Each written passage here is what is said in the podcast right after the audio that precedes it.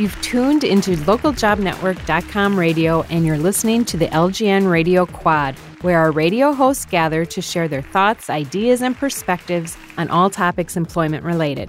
I'm Lynn Molitor, and joining me in the quad today is Jacqueline Peterson. Hello. Azure Mahara. Hello. And Laura McBain. Hi, everybody. We have a variety of topics to talk about, and Azure is going to start us off. All right. Well, I wanted to talk about um, bad credit. um, I, am sure everyone's heard, you know, how bad credit can affect if you get a job or your job search, um, and just kind of your your potential of being hired. So, I kind of wanted to talk: is that really true? Um, what kind of jobs is that really true in? If it is, and if that's the case, do we have any recommendations for our listeners? I have to admit, I never heard of this. Oh, really? Yeah. Oh. So it was like a new, it was a new concept to me. yeah. I'm like, really? I don't know a lot about it, but I've heard it, you know, so mm-hmm. it's, it's, perfectly to... legal to do. But... That was the surprise to me when I was reading that article that it is legal to do. You can't do criminal background checks necessarily. you can do I mean, there's checks. some there's some um, issues there, but you can do credit. Yeah. What industries, Laura? I don't think there's really a whole lot of restrictions based on it. There's a federal law that allows you to do it. I mean, you can do it under the Fair Credit Reporting Act, but the and there's some states now. I think there's only about eight states now that have filtered in with, um, you know, restrictions on that. Oh. So it's kind of there's. I think the the a number of employers doing it though is I think the last count I heard from like a SHRM survey was about 47%. And they're not, you know, some that's do it. That's high. still significant. It is yeah. high. It is high. But I'm hoping that, and because there's not a lot of data on it, but I'm hoping that it's mostly for jobs that, you know, would matter. You right. Know, like, yeah. You know, financial. Financial, banking. But like if you're I in mean, charge of the company's money, mm-hmm, basically. Mm-hmm. But there's a fair number of people out there that are getting denied work based on their credit history. And of course, you have a lot of extenuating circumstances. You know, we've just come out of right. or are, crawling up out of, you know, the the the um, Great Recession. The Great Recession, yes. so, you know, you've got a lot of people that have been out of work, and what happens when you're out of work? You you know, you can't pay your bills. You buy food instead of paying the the light bill or something like that. So you've got a lot of people that you know, in those circumstances, that their credit was hampered by that, and so I don't know. It's a tough one. It's a really tough one because, you know, should that in any position, should you be allowed to do that in any position or should it be, you know, geared more toward like, you know, when you're doing, you know, criminal background checks and you can only deny based on if it's related to the job or something like that. So, um, I would expect that we'd be seeing more along the lines of maybe more states coming up with restrictions on this as more and more people get denied and it starts right. you know, becoming more, more popular in the news, so to speak. But I mean, it, it's just kind of crazy to me. I, I don't know if I agree with it personally, um, if if it should be, but I, I do at the same time can mm-hmm. understand, uh, like Laura was saying, if it if you handle a company's money and things like that. And I know that in college there we had a financial advisor, and I happen to know that she also had a huge gambling problem. And so, like, mm-hmm. I refused to ever go to her for yeah, yeah. any kind of financial advice yeah. because, but, you know, so I guess it's kind of the same thing. But like you said, Laura, there's, there's a lot of different circumstances that could have caused your bad credit. So. It can. I mean, I've known some people that I've worked with that have had really bad credit. And, you know, some circumstances you can go, oh, okay, you know, I can understand a one time thing. But if it's a continual behavior, then it, and it really goes to show your character sometimes. So I think in some ways I can go ahead and say, yeah, it's really a good indication of a person's character and their background and maybe how they're going to perform. But in some other instances, it's not. And then kind of the way they have it structured is that, you know, you have to get written permission to do it. So oh, okay. I mean that's one of the things from the individual that you're screening? right. So they have to give you written permission to conduct the background check, and then when you know you have to of course notify them that you're going to do it. Okay. And then they have a chance, you know, once you get, you know, the report, you have to give it to them. And then they have a chance, you know, if there's anything on there to, you know, I think it's like three to five days you have to give them to maybe explain things or to dispute maybe things. Because sometimes you have stuff on your credit check that you know, it may not be, you know, identity theft and all that other stuff. Right. You may have stuff on there that's not even related to you. Yeah, I've so never. there's a lot of different things that could happen. I've never seen one on myself. I could think it's all rosy, and there could be a mistake on it. Yeah, yeah, some people don't check their credit. I mean, they always say, "Oh, you make sure you check your credit history," but right. some people don't. I mean, yeah. So I would say for our job seekers out there, if you're working with a potential employer that wants to run a background check on you, maybe do one on your or a financial background check Mhm. on you. Maybe Yeah. do one on yourself Right. first, first, so you know. and see what's on your credit report. And actually, you should be checking your credit report pretty regularly, And but, at least once a year. but be aware that if you check your credit report a lot, doesn't that that also Cause dings. Yeah, dings on your and sometimes those uh, websites that claim to be free. Um, I know that can they have like little tricks in there where if you get like the advanced thing, all of a sudden you get charged X amount of dollars. So Yeah. just be aware of that too. I think if you check it like once a year, you should Mhm. be good. And they're like soft checks, not hard Mhm. checks. Like if you were getting a house, that's considered Oh, a hard right. check, and then that will ding you. But if you're just checking once a year and hmm have little alerts, and then they'll send you updates, it should be fine. Yeah, yeah. Well, that's some So- that's some good advice. So basically, would that be the advice that we have? Is just m- watch it yourself and try not to have bad credit. Well, and I think be prepared that Right. this Yeah. could that this could be a background yeah, check yeah. on you that you're not aware Mhm. of. and have Because I sure wasn't aware of it. so, moving on, Jacqueline, you had an interesting topic for us that we had to do a little thinking about in preparation. Yes. Um, you know, we are an organization that definitely puts a lot of energy into processes and procedures. And a lot of times when you bring someone new into the organization, you know, you, we're explaining processes, procedures, why this adds value and whatnot. And it can be a little bit um, overwhelming for the new people just because there's so many like ways to go about doing something and they Mhm. just want to do it. And actually, I was working with someone today who um, went ahead and improved something and didn't follow the process that we had talked about previously. So I just sent an email and said, you know, hey, we'll talk about that later, but just so you know, this is how we do it. And we've done it that way. So I just wanted you to maybe share some stories that you've had where maybe you had a process or that you a process that you had to develop that actually added value and made the process easier just so, you know just to help our listeners know that um, procedures and, and having sort of um, a, a, a map, if you will, from A to Z on how to get things done are there for a reason. Well, um, I don't know if this is necessarily. um, it, it is. It's a procedure, but I used to when I when I first came to this organization, I wanted to get it done. I just wanted to move on with the task. And um, one thing that I learned about our organization is that we love spreadsheets. At first, that was hard for me to really, you know, master and, and get down um, because I just I wanted to continue with it instead of developing a checklist of what had to be done and then going through that checklist.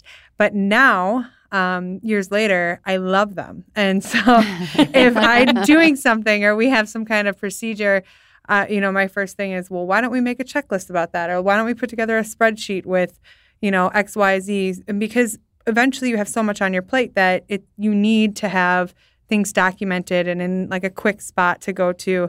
Um, so I, I would just say, like in general, um, one of the procedures that we do as a team in my department is we make sure that we have spreadsheets. Everybody's aware of where they are at. So if you need to check in with me, instead of stopping me in the middle of my day and being like, "Hey, what's going on with this?" You can just check at the spreadsheet and it's Hmm. done. So update your spreadsheets. Yeah. Spreadsheets are good.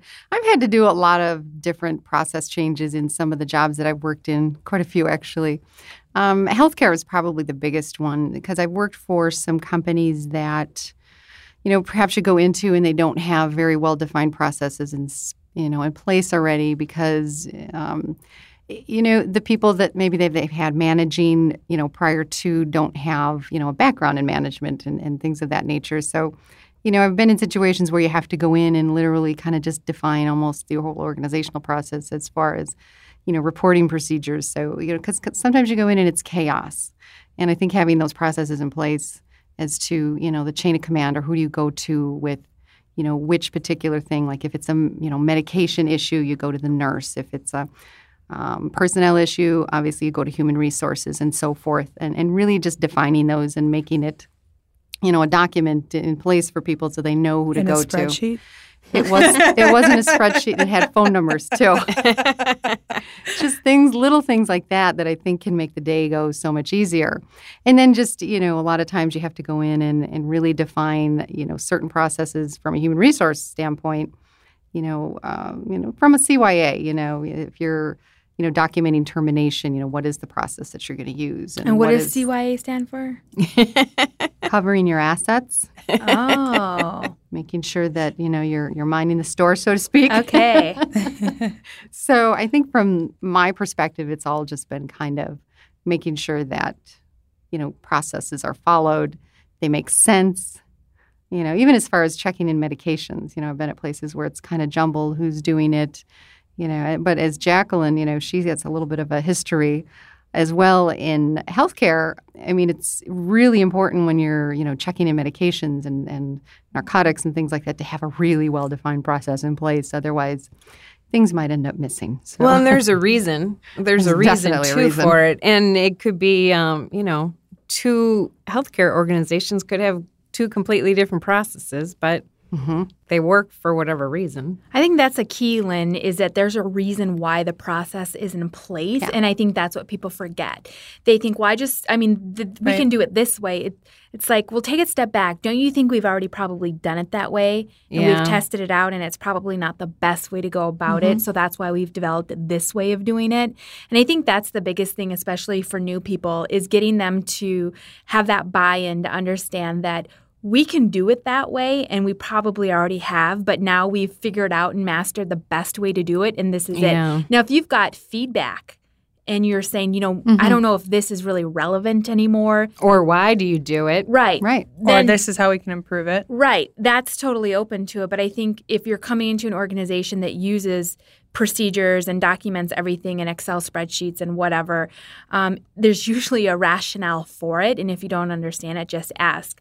And another something that I think is most helpful because I have um, new direct reports is that when it's documented, you can delegate that to one of your mm-hmm. more senior team members and oh, have yeah. them do mm-hmm. it. And that's to me what's added the most value, especially when your time is limited. It's like, hey, you know, you know, they need training on XYZ. It's already documented. Go through it and um, train them a few times and let me know if you need help. And, you know, yeah. it's so mm-hmm. helpful because then everyone is kind of pitching in helping mentor the new people.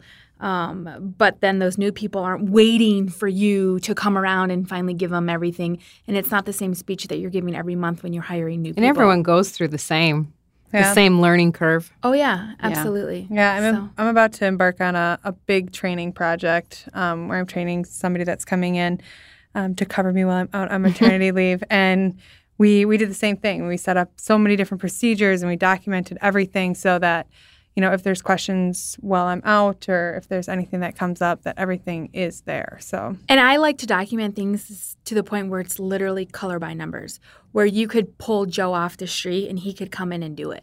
Oh, yeah. Right. I think everyone would mm-hmm. love that. Yeah. That's yeah. a whole like timing thing. Yeah. So processes are important. Mm-hmm. And they're there for a reason. And if you don't understand, just ask why. That's right. All right. So, Jacqueline, Laura, and I recently attended the National SHRM Conference that is targeted at HR professionals in Chicago, Illinois. So, our final two topics have different perspectives based on our experiences there. So, Laura, why don't you go first? I will go first because I found it very interesting. And I attend a lot of conferences in the many years I have been. working.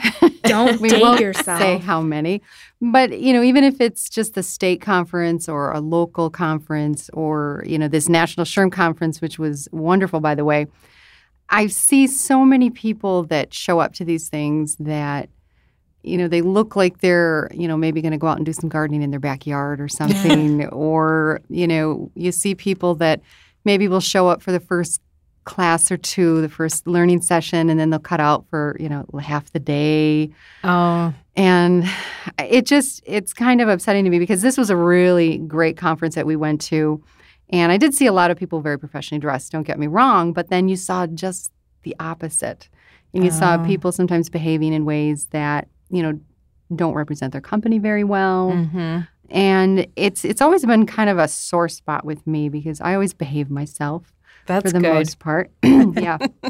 and I always try to dress as I would if I was in the office. You look the same to me as I you did every looked other exactly day. the same, same old boring me. But no.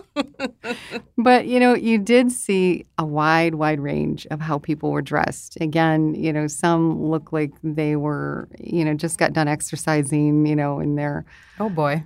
yeah, and it just it. I don't know. I guess I'd just like to get everybody else's opinion on because I think you're representing your company anywhere you go. You Oh, have a big badge; it's got their name on it, And, and, to yeah. me, it leaves a bad impression. I remember the first time I went on business travel. You know, my manager at the time pretty much, you know, let me know that I was a representative of my company. My company was the one Mm-hmm. who was sending me there. Um, I was working, Yeah, um, so I should, you know, I should be considered that I'm on the clock, so to speak. mm-hmm. And so that kind of resonated with me every time I'm out and about. Mm-hmm. Because you're right. It's like you're people are looking at what company you're coming from. They're not Mhm. really care about what your name is. right. They're like, oh, what company are you from? How can we sell you this or that? Mhm.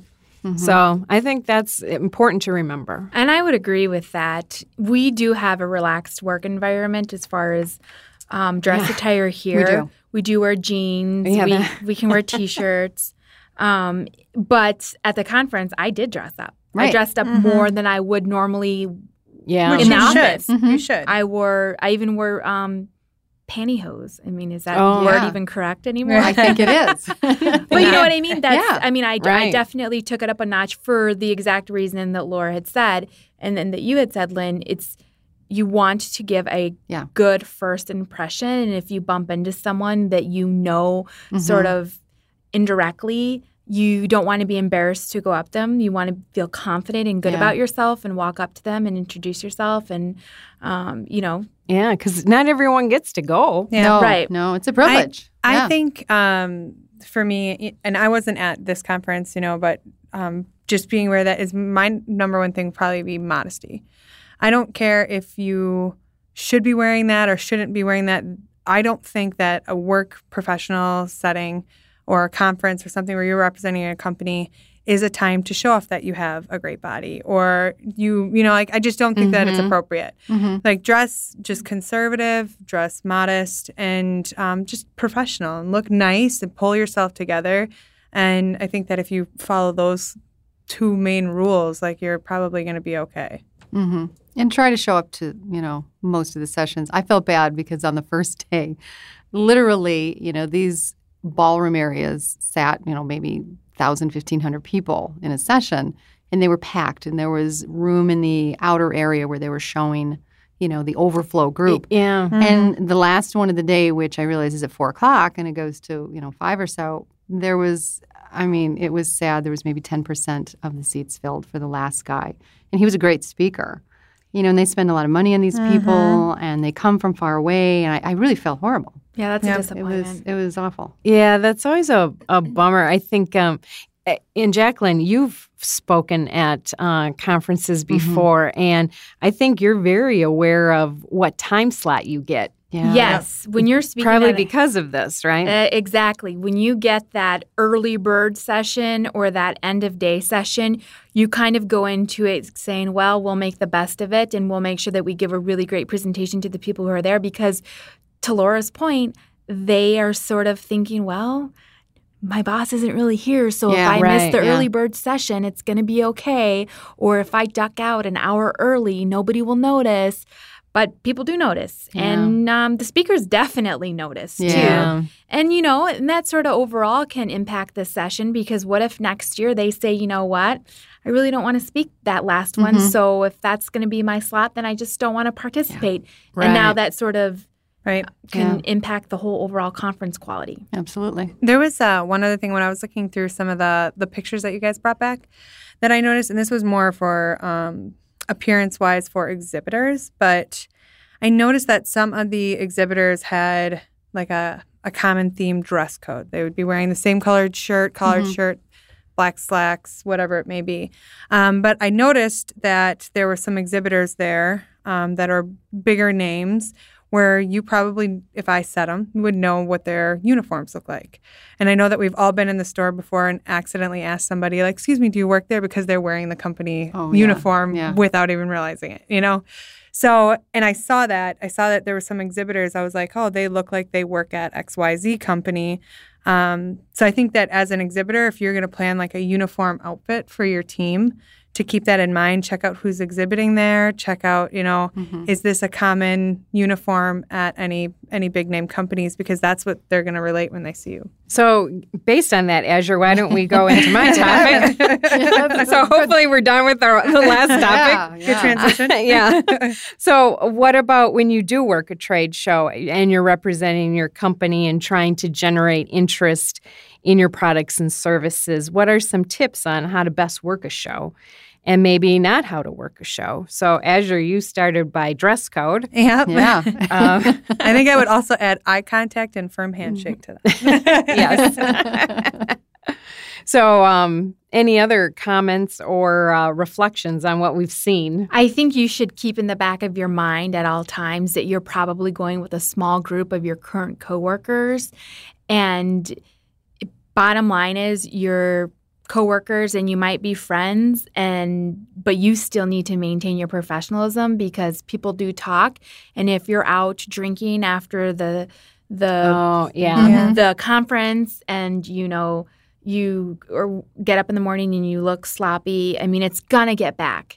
Um, if your boss happens to be there and you're working a booth work it to the best of your ability. Impress that person. This is a privilege that you're there so take it seriously and if they ask you Even to, if your boss isn't there. well, yes, def- i i- absolutely. If your boss is yeah. there, you know, and, it, and if your boss isn't there, I mean, you definitely want to show them that they made the right decision in selecting to send you. So if they ask you to do something, you know, do it. mm-hmm.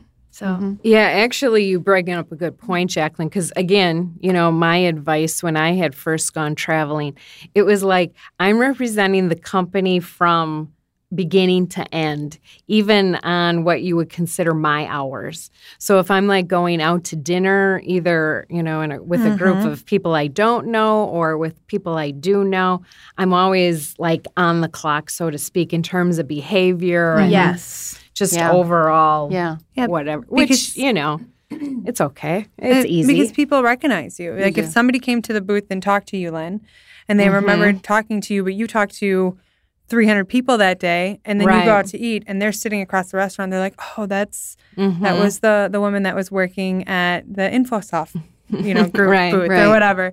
Um, then or the local job network booth. Um, then you they're gonna know that, and you might not even realize that. Or like what Jacqueline was saying, if you go out drinking with some of your coworkers, and you're on your off hours, somebody Yeah. still might recognize you that you were Mhm. there.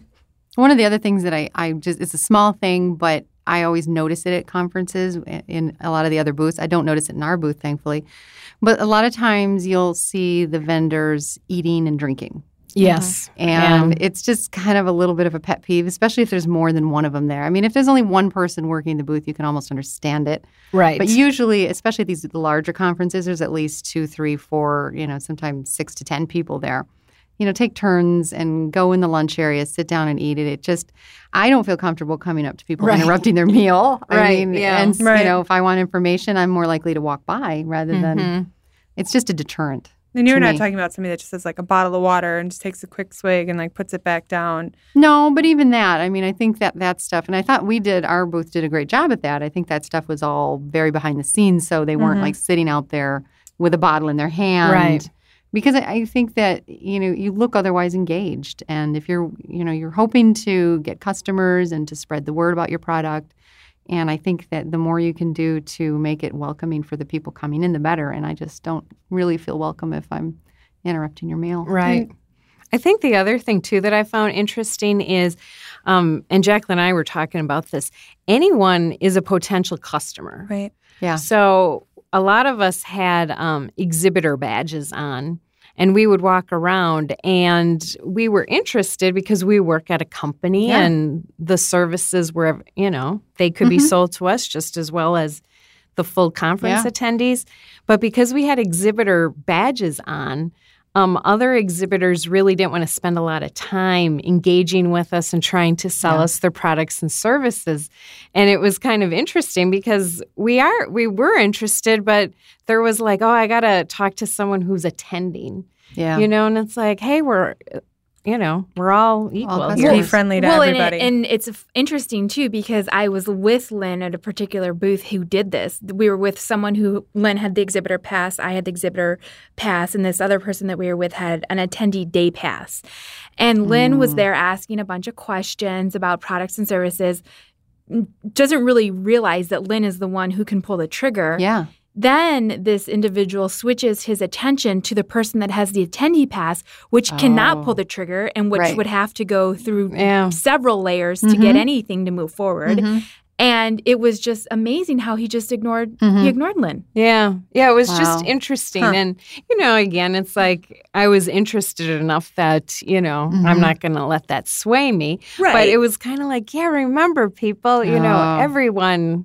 Yeah. is a potential cl- customer and you Yeah. don't know who's going to pull the trigger. You never Right. know.